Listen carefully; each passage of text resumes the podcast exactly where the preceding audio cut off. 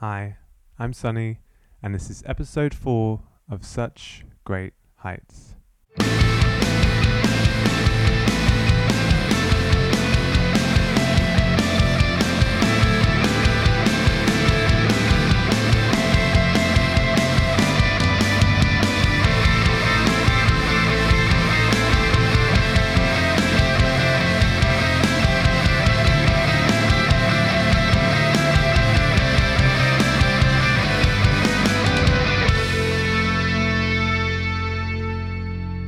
Thanks to everyone who watched or listened to episode 3 of Such Great Heights with Kev from Big Scary Monsters. I had tons of great comments and feedback, with plenty of people sharing it online, so thank you for that. If you're yet to subscribe to Such Great Heights on iTunes or YouTube, please do click subscribe so you don't miss out on any upcoming episodes. It also really helps this podcast to grow. I'd love to hear your comments and guest suggestions on social media or below in the comments if you're watching on YouTube. On Twitter, you can tweet at Such Great, and on Facebook, you can find us by searching Such Great, all one word. For episode 4, I travelled back to Norwich to meet with Dan Allen, illustrator and frontman of Ducking Punches. I spent much of my younger years hosting gigs and supporting the Norwich music scene, so I've seen the rise of Ducking Punches firsthand. We discuss the punk community, touring the UK and Europe, illustration, and much, much more.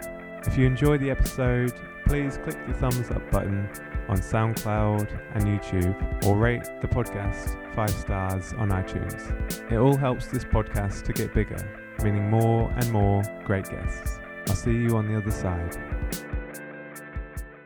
Dan Allen, how you doing? I'm very good, man. How are you? Good. Yeah, I'm doing good. Back Good. in Norwich for just a short while and a slightly cloudy wet day, but Yeah, it was. Yeah, it was nicer earlier. Yeah, we didn't pick the time quite so well, but um, so I always start the podcast the same way.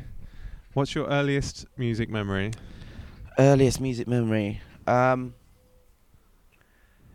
it's probably like, probably my dad putting records on when I was really young. Yeah? he um, kind of got me into punk and Okay. ska because that's what he he listened to. He loved ska, Oh, nice. and that's why I played in a terrible ska band called Blasphemy. okay. It's oh, nice.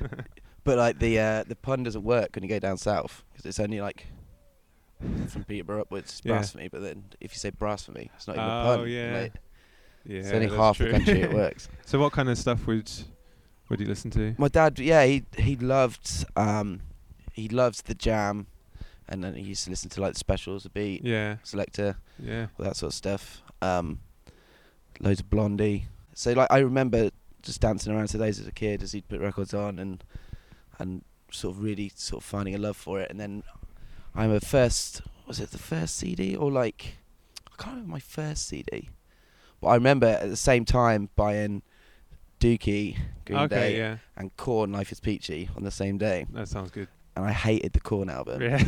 So like my life could have gone in a completely So different at- direction. At a tangent, Yeah. basically. Yeah. Luckily, I went down the punk route, but Who knows where you'd be if I could be recording a new metal Yeah. album right now.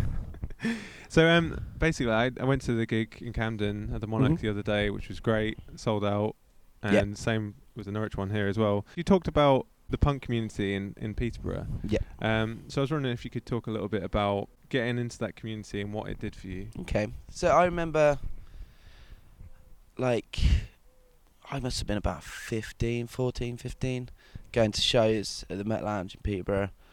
Um, not really knowing anyone. I knew one guy from school, Yeah. um, Andrew Cream, actually. You know Andrew Cream? Don't think I do. No. Um, yeah, him and my friend Chaz actually we used to go to shows. Um, but we were like just lost kids, and then there was a group of like they were slightly older punks, so they were probably in early twenties. yeah. Um, and they kind of like took us under their wing, and they sort of introduced us to propaganda and sort of vegetarianism and, Yeah. and ethics, and so it really shaped my life That's um, really cool. those guys sort of taking us under their wing, and it's really hard for kids nowadays. I think because so many venues are 18 plus. Yeah. We're not. It was never an issue for me when I was growing up. Yeah. I could go to any show I wanted. Um, so yeah, I mean, just those guys looking out for us and sort of you know making sure we were safe and having fun. Yeah. Sort of really, really sort of you just felt the kindness and the unity of the scene, Yeah. which which is like what, completely why I fell in love with it, because it's unlike any other genre. I think yeah. in, in that respect. Yeah, I'd agree with that. I think, I mean, sort of going back to the ferry boat days in Norwich as well. I remember that was sort of when I first I felt a connection to like the Norwich music scene and everything. And you'd go there, and there was just something about that kind of Yeah. place and and punk in general. Um, I mean, punk shows as we'll get onto a bit later. Th- there is just something about about it. Yeah, what I really like, uh, like, um, everyone supports each other's band. It's not like a, it's not a competition Mm. like it is in some other It's not scenes. clicky. It's, Yeah. yeah, It's you know it's open and it's you know everyone supports each other, and that just like really, I really connected with that. yeah. No, definitely. So, uh, when it comes to to bands, prior to Ducking Punches, hmm Where did it all begin? Uh, so my first ever band was a band called Your Sweet Legacy. Um, we were just this shitty pop punk band uh, with Tom, who now plays drums in Deaf Havana. Oh, okay, yeah, So, like we went to school together, and that was our first band. yeah, Um, and like we were, I remember going, we were going on tour, um, but we weren't even 17, so none of us could drive. yeah. so we did a tour on a train oh, right. um, with like amps and Yeah. like drum hardware and stuff, and it was just, it was fucking fun. Like we had loads of fun, but looking back at it now, it's such a ball ache. Like Yeah. I would- no way I would do that. but I, yeah, I can't imagine sort of being that age at the moment. And but we were just, I know we just wanted to play so badly that we just did whatever whatever it Yeah. took.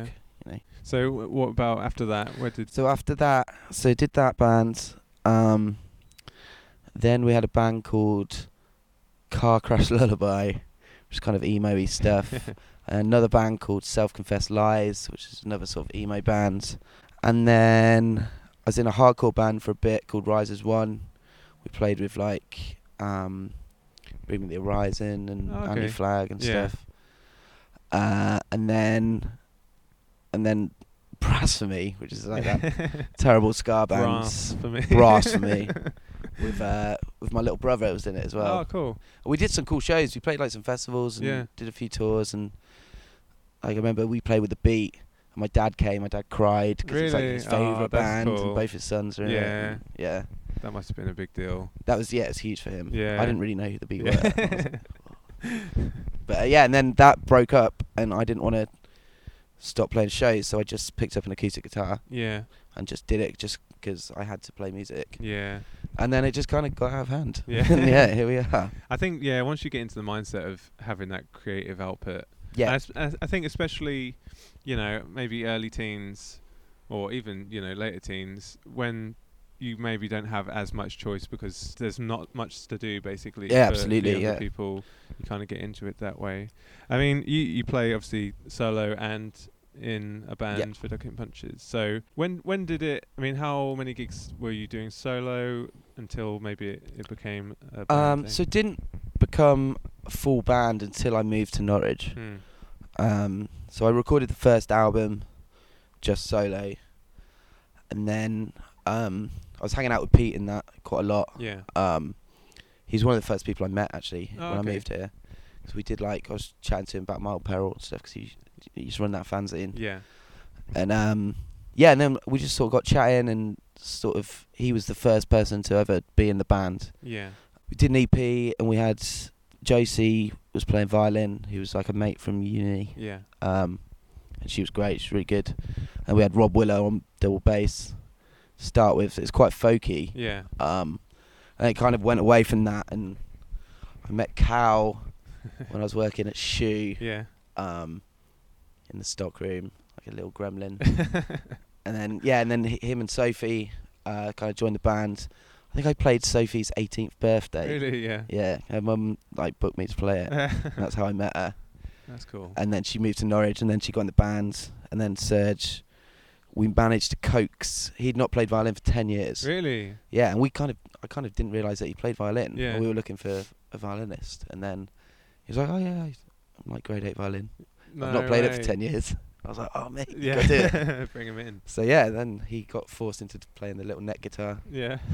um, and now we've got the new lineup because we were touring so much. yeah. and it was getting really stressful for those guys because they've got jobs. Yeah. And, and we sort of just sort of decided.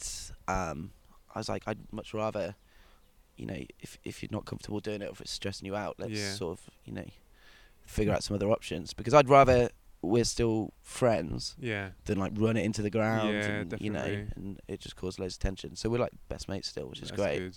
Yeah, there's a lot of potential for that. I mean, it's it is sort of like being in a marriage to your bandmates. Absolutely, yeah. And you know, touring or playing gigs, there's a lot of stress and Yeah, and you know, and it's just takes up so much time and money. yeah, definitely, it's a big commitment. I think people, I think certainly people who aren't within you know bands or the music community just. They don't see that side. They just see the gigs and just go, oh, Oh, yeah, just rock cool, up." yeah. yeah, Yeah. yeah. I mean, I. It's really interesting seeing the the new lineup, um, and how it's changed, but there's obviously still the Yeah. you know the soul of of the last band and everything. And and you signed with Extra Mile. When when was that? Uh, so it's for the last album, so probably it must have been about February last year. We released it in April. Yeah, that's great. Yeah, they're always. Got a They're great. lineup. They've got some amazing bands on that on that label. Like, Did did that change sort of the band dynamic? What, did that Um, make any changes at all? what it what was really good about it is we were kind of like welcomed into a family. Yeah. Like the Extra Mile family's super tight, and like all the bands know each other and like get on, and, and the fans are like really supportive of every band on that label. Yeah. which is quite unheard of. Yeah. and I think it's really cool. Um, you know, and, th- and th- just their ethics and their dynamic is is great, and it's awesome to be a part of it. Yeah, definitely. Yeah, I mean they've got the reputation of like great band after great Yeah. band sort of thing. Yeah. So I'm not Some surprised. peop- ridiculous bands. yeah, not surprised people go to them for who to listen to Yeah, next, yeah. basically. But um, in terms of touring, when because you've toured sort of relentlessly, really Mhm. solo and in a band. When when did that start and and how did it start? I guess? Um, well, I guess it's it came out of like um, it's kind of a, a necessity.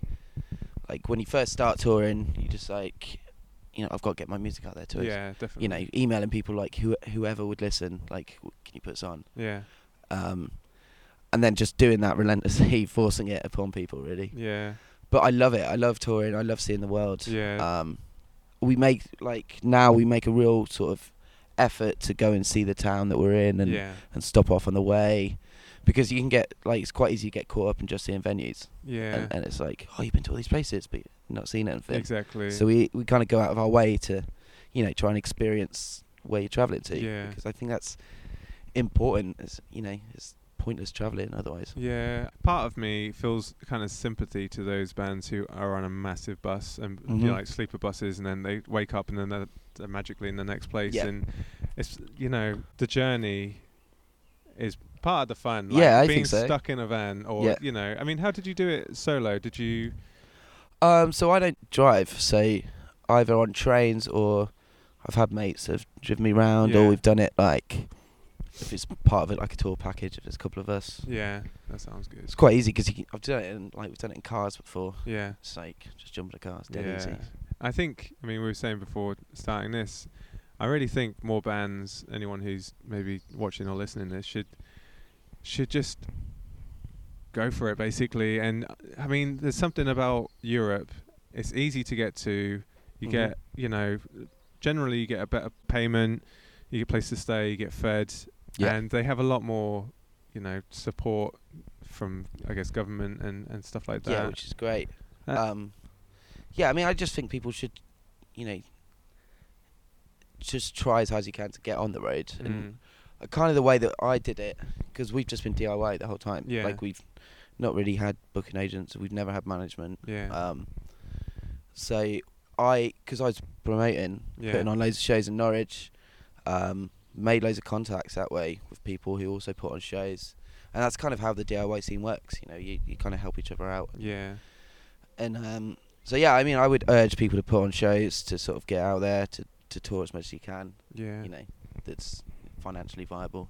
Definitely. What differences do you see between UK shows and And European Europe. shows? Um, it's just there's there's like an overwhelming hospitality in Europe, which is just I think it's just ingrained in sort of mainland Europe as a as a whole. Yeah. You know, they w- they want to make sure you're looked after, and you know, I guess it's not as um, yeah. There's there's so many bands still in the UK. Yeah. It's, it's not quite as quite as many out there. Um, and it's great. I love it. I love touring out there, and because you can go to so many different countries, and Yeah. it's completely different. yeah. And I, like just even in Germany, town to town's completely different. And there's just so many venues and so many Yeah. great bands. And I mean, I always used to uh, like having gone over there. I quite like the fact that you can do England, France, Germany, Luxembourg, Yeah. or, or Belgium and Luxembourg in a day. Yeah, like four crazy, countries in isn't a day.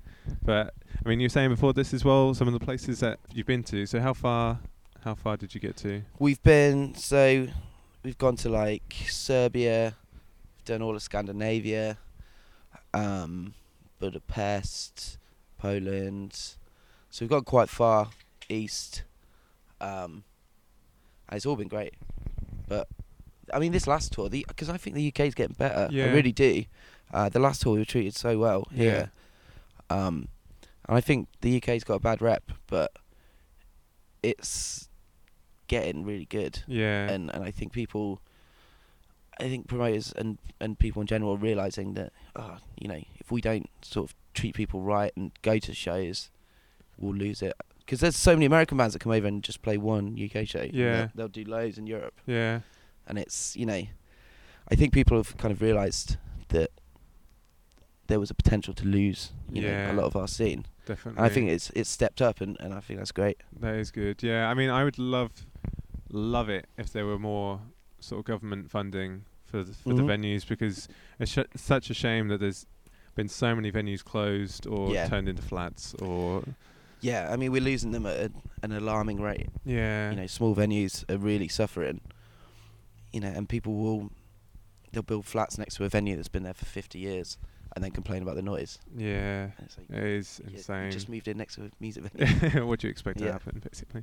But um, you you previously toured with Frank Turner. hmm Uh, was that when he, he got injured? Was it?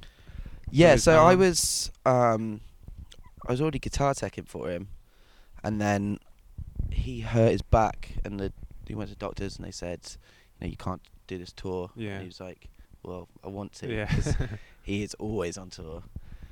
And uh, he just said, "What if I don't play guitar?" The doctor was like, "You know, okay." yeah. So I got a call, like out of the blue. Yeah. Oh, Dan, can you learn 25 songs in a week? no way. um, I was like, uh, "Yeah." yeah. Like, "Okay, cool. We're doing it. Come on a tour. You can play guitar for me." I was like, "Sweet, yeah, let's do it." And it was so much fun. You know, it was pretty. I remember the fifth show of that tour. Um, was in Mannheim supporting Die Toten Hosen. okay. which is like that massive German band, Yeah. to like forty thousand people, I think it was. No way.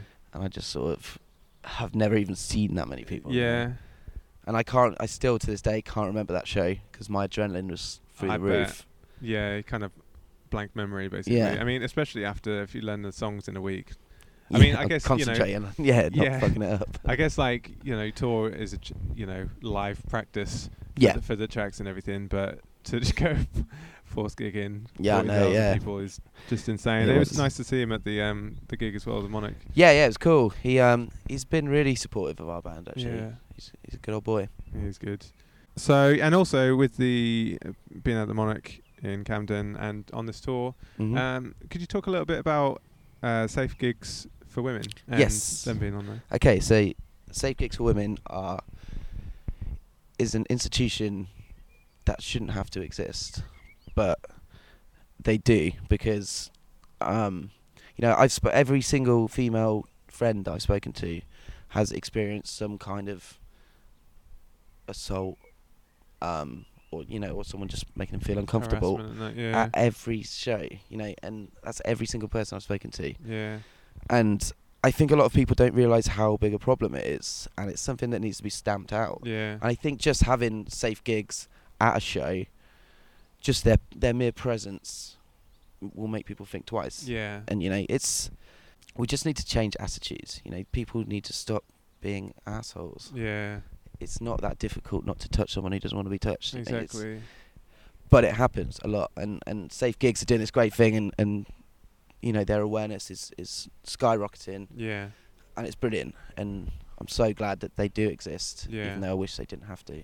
No, definitely, and and the same with um, Girls Against. They've kind of, I think they're doing a sort of similar thing. Yeah, absolutely. and it's yeah. it's been great to see a lot of bands talking about it on stage, like Mhm. you, like you guys, as well as you know other touring bands with Girls Again- Against, and like you say, it shouldn't have to happen, but at least hopefully this is the start of changing the behaviour. I think so. Yeah, you know, um, especially after that whole thing with that Cabbage band, oh, that's and right. um, yeah, and like you know, Safe Gigs were on on the BBC, and you know they were contacted for that, and you know it's it's great that they're that you know people are fucking paying attention. yeah, definitely. So I was wondering if we could talk a little bit about illustration Yes, and I mean your work is great and the fact that it's kind of coincided with music hmm where did that stem from Uh, so I mean, it's a, I've always drawn. Like since I was a little kid, I loved drawing. I've Yeah. always loved art.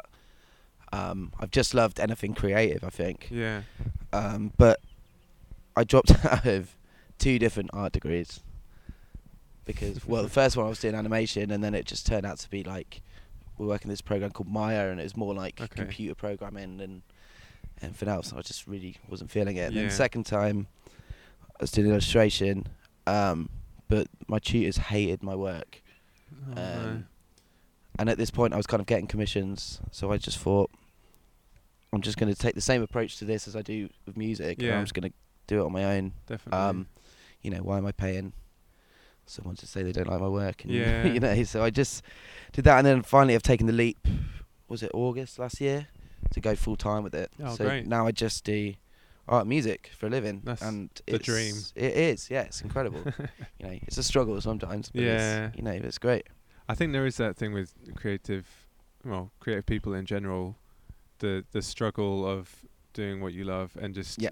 but then it, it's that thing I mean yeah obviously you could have a 9 to 5 office Mhm. job but you wouldn't have your creative outlet and Yeah, and I would just, it would really depress me. I think. yeah You know, I really, I really struggle if I'm not creating something. Yeah. So how how is that kind of coincided with music? I mean, I know you've done sort of tour posters and Yeah, I mean, um, because I know a lot of bands from like promoting and stuff. yeah, I just kind of fell into doing band artwork and Yeah. shirt designs and album covers and and I love doing it. I think there's a lot more. There's quite a lot of freedom with it, rather Yeah. than sort of a, a commercial side of you know doing something for a business. yeah, It's you know yeah, it's really freeing. And a lot of the time, bands will come to me and be like, "Oh, this is our band. This is our album. Do what you want." yeah, And I love that. And yeah. just sort of just give me a title and then I can just run with it and, Yeah. and it's great. no, that sounds good. And I mean, going back to your point, I do find it funny the, I guess the education system with creativity when it comes to sort of degrees because Mhm. you you know what you're doing, you're good at Yeah. what you do, so. Do you need a diploma for it? Well, yeah, I mean, it teaches. it? It obviously teaches you a lot, and I'm just the same. I did a music management degree, and Yeah. there's things that it taught me, but there's certain things that didn't change before, Mhm. sort of, or after. I think yeah. I mean the thing with creative education is it's so subjective, Mm. so it's kind of hard to put a give someone a grade Yeah. on on art, which is you know it's quite a strange concept. yeah. It as like you know art as a whole, you know. But De- you know I learned a lot of stuff going to school. Um, yeah. You know loads of techniques and Yeah. which is important. You know if if I hadn't studied and done that, then you know I'd just be doing the same old stuff that I've always done. Yeah, definitely. So, what about when you're on tour? I mean, is it just a clean break from illustration, or do you get to A lot. of tinker about whilst you're? Yeah, I mean, a lot of the time, if I'm going away, I'll do all my drawing at home, scan it into my computer, Yeah. and then I'll colour it Okay. on tour. Yeah. Um, because I can't like, obviously, don't have access to a scanner, Yeah. so I don't really draw on tour. And also, it's quite hard to draw in a van. Yeah. Cramped van. Yeah. yeah. Um. So we're at this point where you've got a, a few dates coming up in Ireland, is Mhm. it? Yep. And then you've got a European tour. Yep. From sort of this point on, maybe in a year, what would you? What is the plan for Ducking Punches? Where would you like to for it to go? Uh, so the plan for me, I remember being 16 and making myself a promise that by the time I'm 30, I will be in a full-time band. Yeah, Uh, I'm 29. It's very close to, to actually almost happening. there.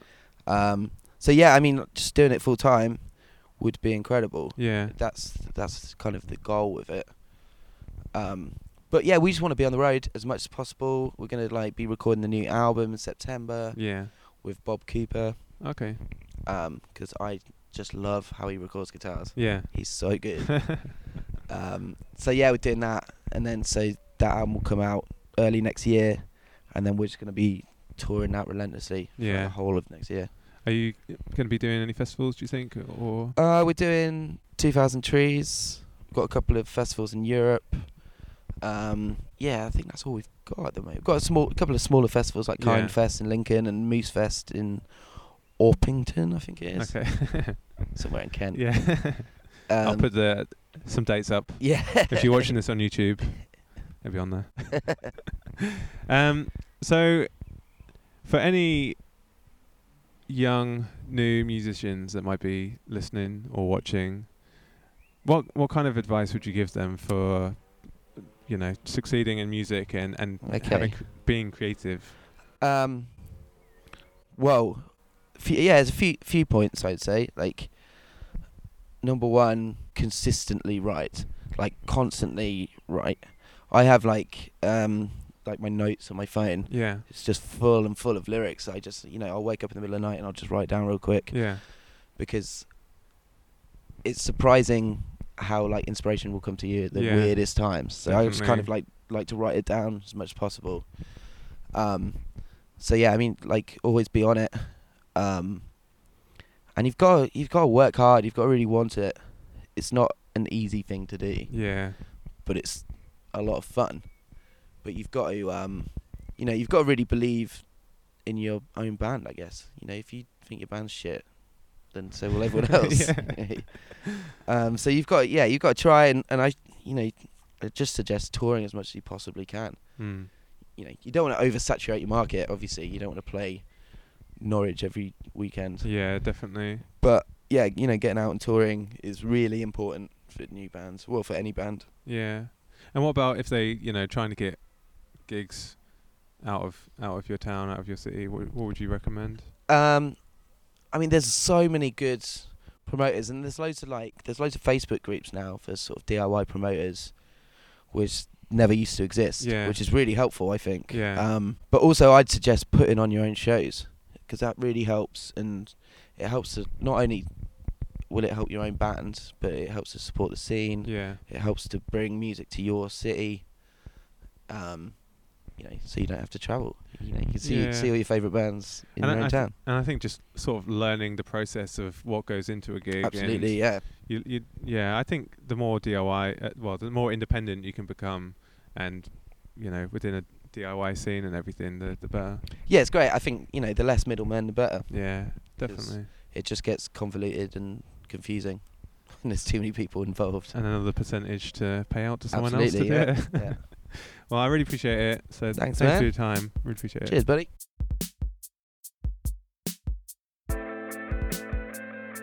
Thanks so much to Dan for taking the time to talk to me.